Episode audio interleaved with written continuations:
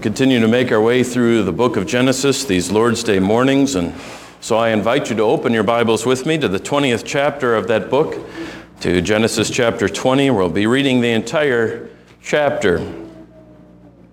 If you are anything like me, you've had some pretty embarrassing moments in your life, even shameful ones. But what has made those moments the more painfully uh, terrible is that you knew better. You knew better when you did that thing. In fact, sometimes those humiliating and degrading moments were due to the repetition of sins, that you know you, you should have learned that lesson once and for all a long time ago. I cringe to think about the things I've done or said in the past. But I tell you, as I read this history of Abraham in Genesis 20, I cringe more in the anticipation of the things I have yet to do, the sins that I will undoubtedly commit against the lessons that I should have learned today. But here is the question how shall you and I handle these deep failures in our own lives, yesterday's and today's, and the ones that we have yet to commit. On this point, like so many others, we learn from our father Abraham's life and example. Before we go to the word, though, let us go to the Lord in prayer. Abraham's God and ours, who has been faithful to him and to his children to a thousand generations of those who love you and keep your commandments. We, we pray, O oh God, that you will visit us with that same grace, even here this morning, that we may hear your voice speaking to us in your word, that we may respond with faith and obedience and also with joy. For just as our father Abraham sinned against you, so do we. And yet you remain the same faithful God to him and to us to this very day and forevermore. Out of that faithfulness we pray. Visit your people now. We ask it in Jesus' name. Amen. Genesis chapter 20. From there, Abraham journeyed toward the territory of the Negeb and lived between Kadesh and Shur, and he sojourned in Gerar. You remember that last time uh, when we last saw Abraham, he was standing on the heights overlooking the Dead Sea plain, surveying the landscape of divine judgment. From that very same place that he had uh, stood pleading with God for Sodom for the sake of the righteous in Sodom, we left him standing speechlessly the next morning, looking down on that city and on Gomorrah and uh, where there was nothing left but the smoke like a furnace of ruin.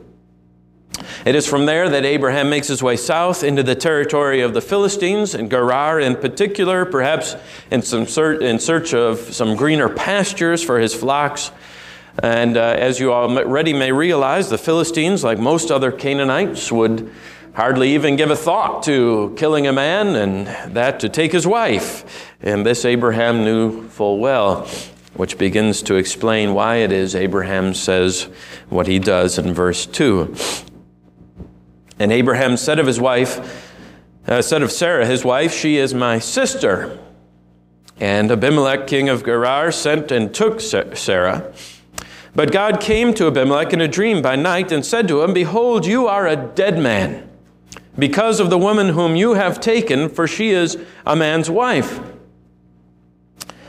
Now Abimelech had not approached her, so he said, Lord, will, will, you kill an innocent people? Did he not himself say to me, She is my sister? And she herself say, He is my brother? In the integrity of my heart and the innocence of my hands, I have done this. And God said to him in the dream, Yes, I know that you have done this in the integrity of your heart. And it was I who kept you from sinning against me. Therefore, I did not let you touch her. Now then, return the man's wife, for he is a prophet, so that he will pray for you, and you shall live. But if you do not return her, know that you shall surely die, you and all who are yours. So Abimelech rose early in the morning and called all his servants and told them all these things, and the men were very much afraid. Then Abimelech called Abraham and said to him, What have you done to us? And how have I sinned against you that you've brought upon me and my kingdom a great sin? You have done to me these things that ought not to be done. And Abimelech said to Abraham, What did you see that, that you did this thing? Now, Abraham is going to reply more like a schoolboy who has been caught in a lie than like the father of the faithful. Abraham says, verse 11, I did it because I thought there is no fear of God at all in this place, and they will kill me because of my wife.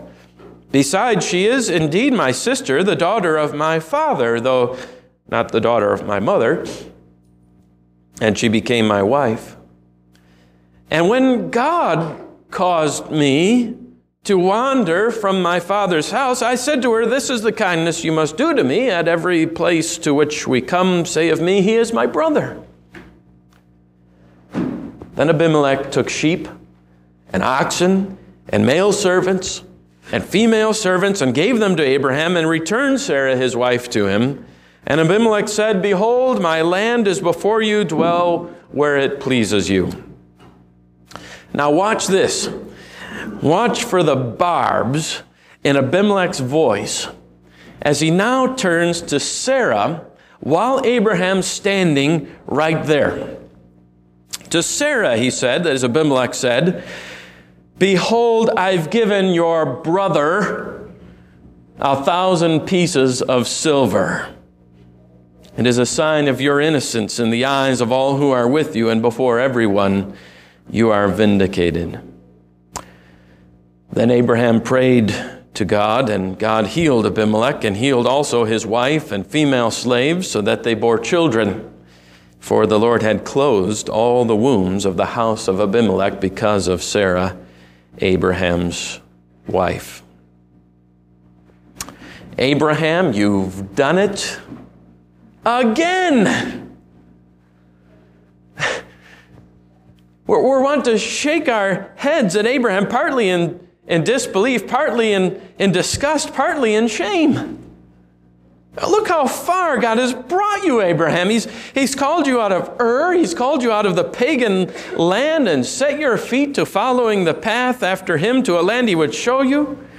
You've been saved with Sarah from the clutches of Pharaoh in Egypt for the very same sins that you were taken captive then, that now you've committed again. Since then, you've bravely and faithfully worshiped God, set up altars to Him in pagan lands. You've seen the smoking fire pot of God's presence passing between the halved animals when He cut the covenant with you. You've courageously and mightily vanquished Chedorlaomer and, and his allies and, and fought against all odds to free all of Sodom and Lot and his family.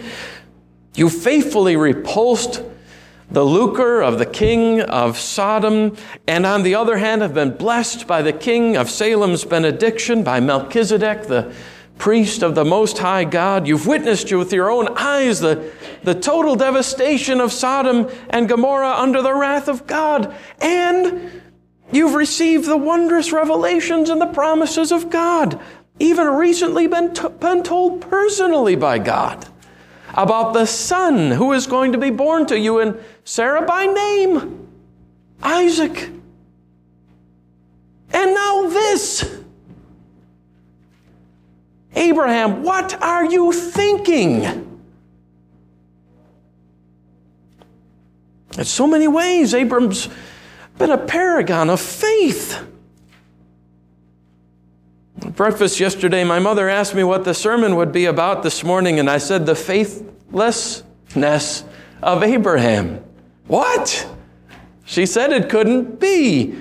He's the picture of faithfulness in the Bible. He's, she said, the, the poster boy of faithfulness. And he is.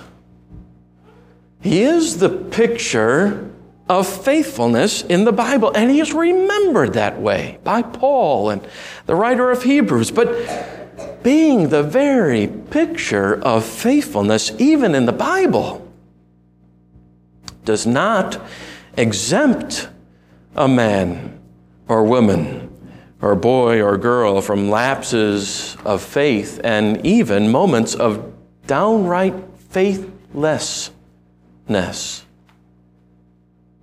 Such was this moment in Abraham's life, and that's the first point this morning the faithlessness of Abraham and of us. Despite the faithfulness of God, despite the mighty demonstrations of God's power and of his veracity, in Abraham in recent days, when faced with the same fear for his life in Gerar as he had faced, you remember, way back in Egypt, that they would take his wife and, and kill him, now he falls into the same faithlessness again, the same fear of man, the same distrust of Almighty God's promises. Look, God has just told Abraham himself that he and Sarah were going to have a child, a son, together. What more assurance could he possibly need? Could Abram possibly want concerning the inviolability of his marriage? That God Himself would ensure it and protect it, guard and defend it. But no, some 20 Years after he committed this same faithless blunder back in Egypt, now he's doing the very same thing again. We almost understand it, don't we? We can, we can almost understand why he would do that in Egypt when Abraham was still relatively young in the faith, when he was still wet behind the ears in the things of God. But now, as a as a veteran saint, this, this man who had seen his God's mighty works firsthand, had, had talked with God directly, conversed at him at his very table. I say, even this man lapses into faithlessness and fear. Derek Kidner, in his commentary, notes that the critics of the Bible think this passage inauthentic, that it doesn't belong here, that it's, it's a phony, because of the repetition here that it makes of a similar situation that you remember back in, in Egypt when Abram and Sarah told the very same lie back there and ended up uh, with Sarah in Pharaoh's harem. But as Kidner observes, it's easier to be consistent in theory than under the fear of death.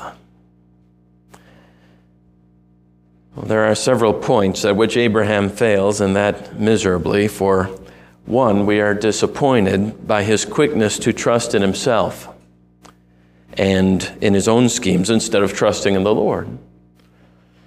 It's an old ruse, old to them anyway. Since their departure from Ur, he's instructed Sarah to tell the people that she is his sister, which is partly true. She is the daughter of his father, though not of his mother. She's his half sister, but. But why does he go back again to this deception? Why carry it forward? Isn't this a tactic he should long ago have discontinued? This is the scheming of an idolater, not a man of God. Another way we're disappointed in Abraham is by his mealy mouthed response when he's caught. When Abimelech confronts Abraham with his sin, rather than owning it outright and confessing and acknowledging his fault, Abraham takes another route, a route he learned, by the way, and the rest of us men have learned it very well too from our father, Adam. Dodging and blame shifting. Watch him in verse 11. I did it because I thought there's no fear of God at all in this place, and they'll kill me because of my wife. See what he's saying? It's not my fault. It's your fault. It's their fault. It's essentially what he tells Abimelech, which is, in a sense, a slander against Abimelech. Now, Abimelech's no believer, he's a heathen king.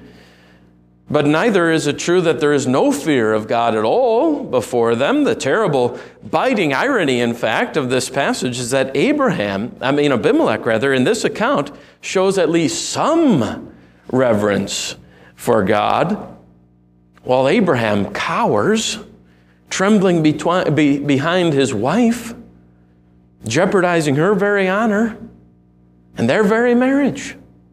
Not to mention the seed which was to come from them. But he isn't finished with trying to pass the buck for his deception. If Abimelech isn't to blame, then, then God is. Verse 13 When God caused me to wander, it's as if he's saying, if it wasn't for God, I wouldn't be in this mess at all. What is that if not virtual blasphemy? And most of all, we find Abraham's behavior deeply disappointing because it's the expression of faithlessness, of distrust in the promises of God, particularly the promise that, that Abraham and his wife Sarah would have a son within a year. It's as if God had never said a word to him, as if God's word and promise mattered nothing. What makes all of this together all the worse is that Abraham's poor behavior is placed immediately alongside Abimelech's generally honorable conduct. Abraham is indifferent to his wife's honor, while Abimelech is concerned for her reputation.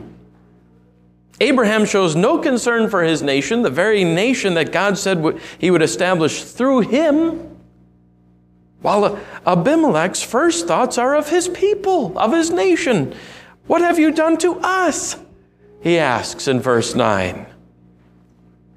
And then, while Abraham pays little heed to God's word, Abimelech cannot move fast enough to obey the Lord and do what he has said, rising early, verse 8, to meet with his servants. All told, we are more than ready to wag our heads at Abraham, to wonder whether he could really be a man of God at all. How, after all, could anyone so close to God act so foolishly, so pridefully, and so selfishly? I say we're ready to say all of these things with regard to Abraham until until we consider ourselves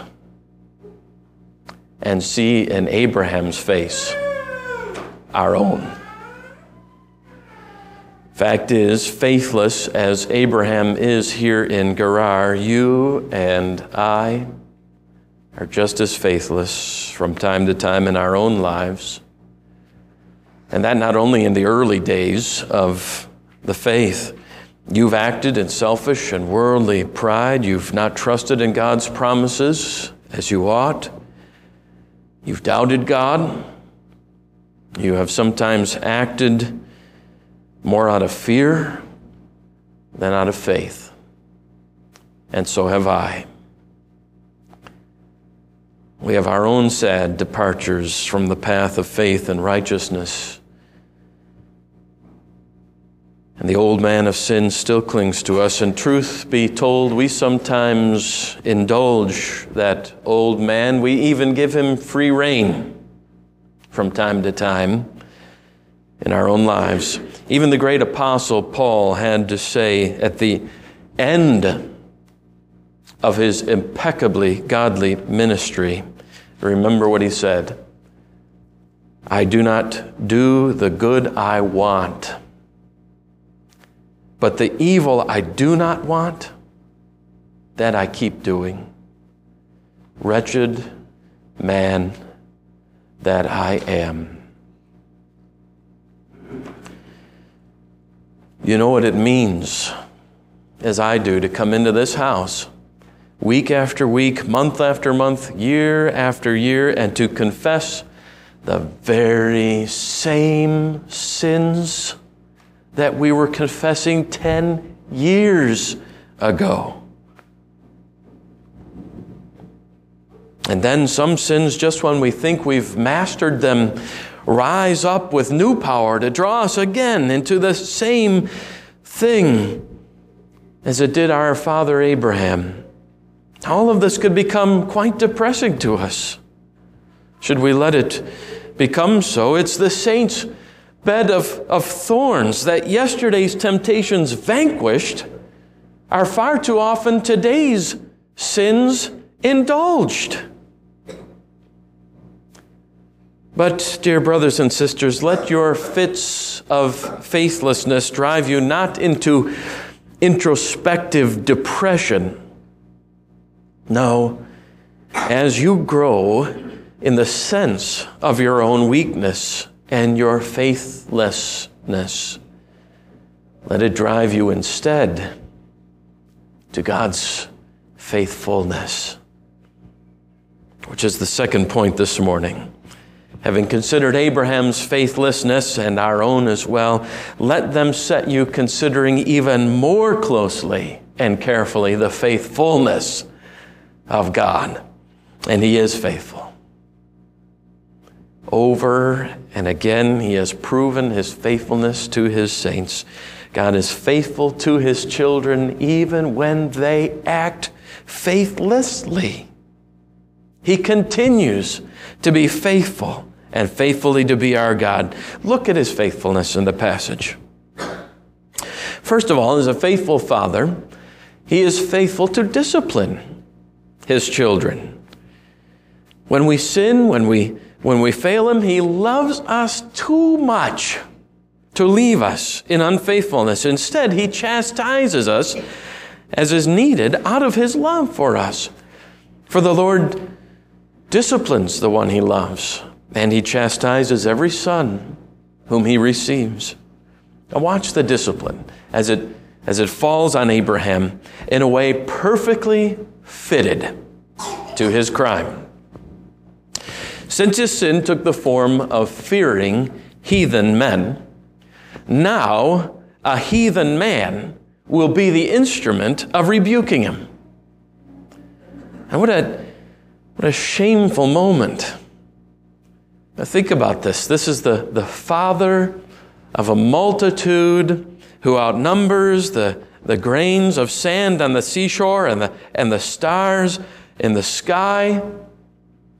And this man should re- be rebuked, should be read the riot act by a heathen, pagan king. That God would go on to, would speak to Abimelech about this too. And while the, the account leaves us with no indication that Abraham had heard a word from the Lord on this point, is even further indication of the Lord's rebuke of Abraham's sin.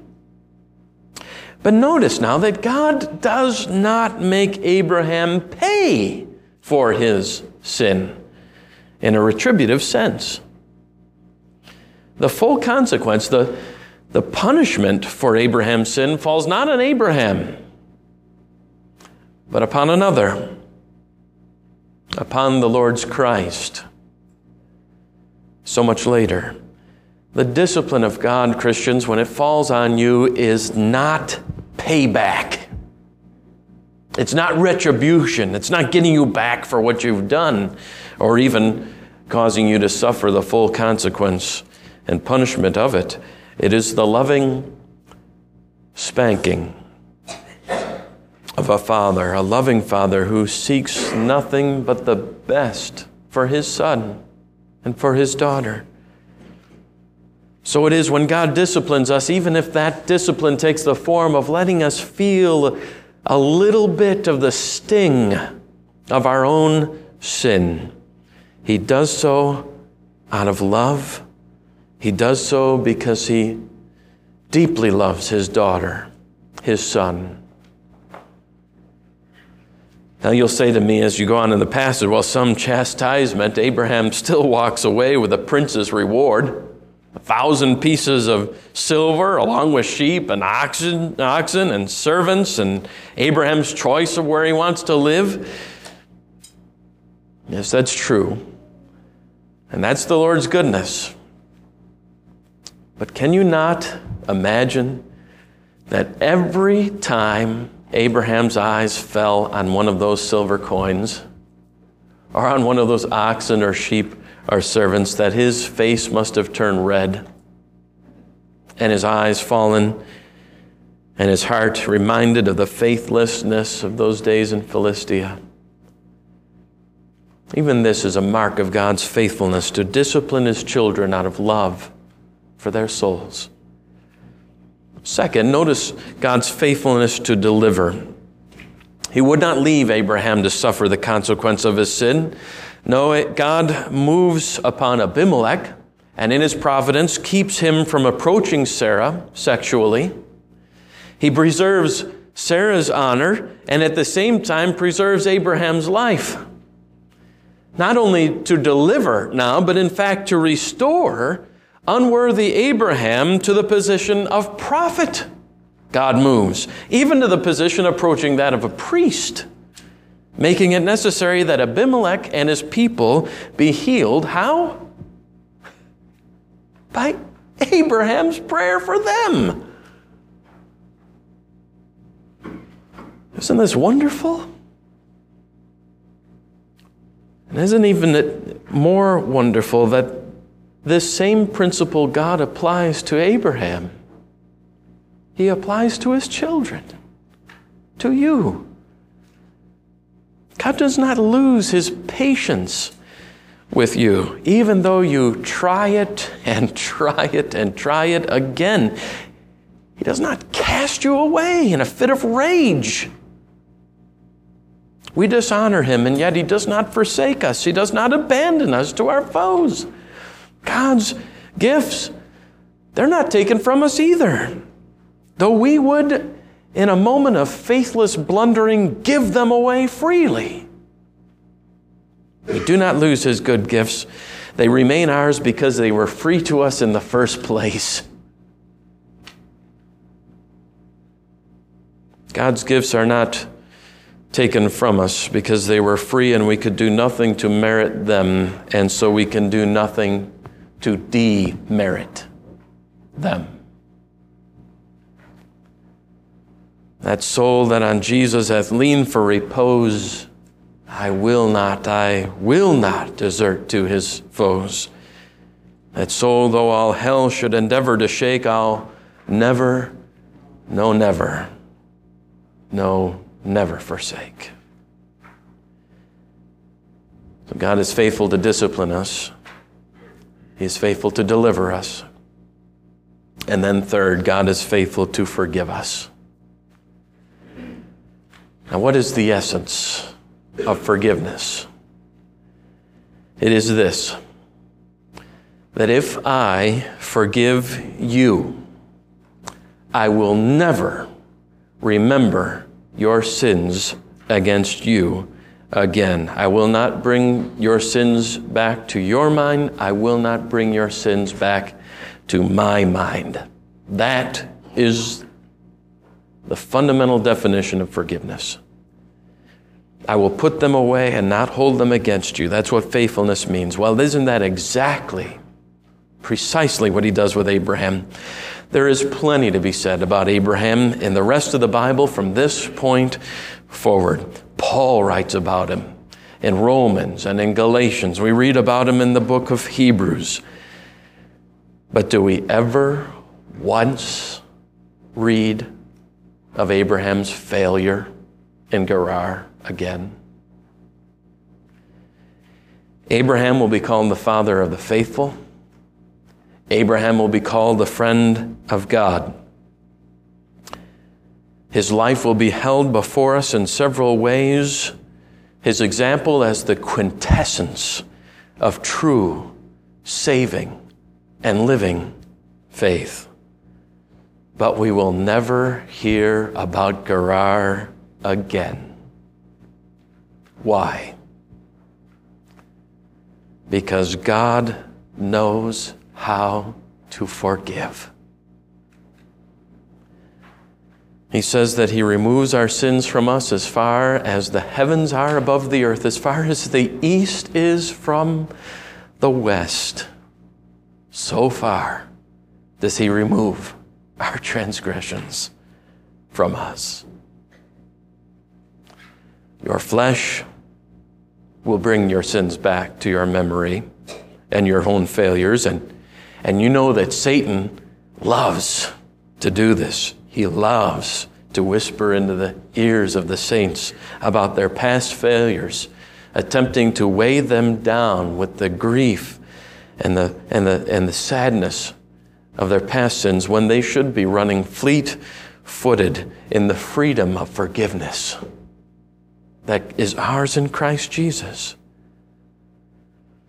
And there are more than plenty of people, as you well know, who are more than willing to bring your past sins back to your minds. But it will never be God. It will never be God who brings these things back and throws them in your face again. God reckons you not by your vices past or present or future, but by His grace. When He looks upon you, He looks not upon your blackest, most sinful self. When He looks upon you, He sees Christ. When he looks upon you, he sees the righteousness of Christ, the robes of Christ's righteousness in which you are wrapped. He sees you as you are washed by the cleansing blood of the Lamb. He looks at you as he looked at Abraham in Christ, even at his weakest. And then, fourth, in God's faithfulness, he is faithful to save. He has been faithful to accomplish his salvation all along through flawed instruments like fickle men's hearts, promising to Abraham a son and to Sarah that he would follow through on that promise regardless of Abraham's faithlessness. It's God who sees these promises through to their fulfillment regardless of the foolishness and the wickedness, even of his best saints. Now, the same is true for salvation and its particular application to you and to all who believe and trust in Him. It is God who has elected you from the beginning of the foundation, before the foundation of the world.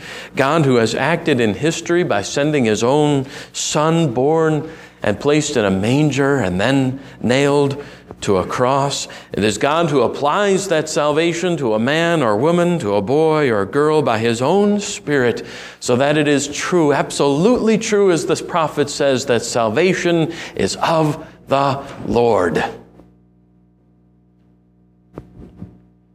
It's been said that the election of sinners their redemption by the blood of Christ, the faith by which they believe in Him and receive the forgiveness of their sins, the perseverance by which they continue in the faith and love of Christ, it is all God's gift. And His work, salvation is of the Lord. And the only thing you and I contribute to that equation, the only thing we bring to the table, is the sin from which we must be saved. Praise God for this lesson, dear flock. That you and I, so faithless, so oftentimes devastatingly faithless, God remains ever and always faithful to his promises and to his children. Is it not good to serve a God such as this? He remains the sovereign shepherd of his sheep even when we doubt his ability even to care for us. And though we sin against him faithlessly, yet faithfully, he remains a God to us now and forever. To God be the glory, and to God alone. Amen.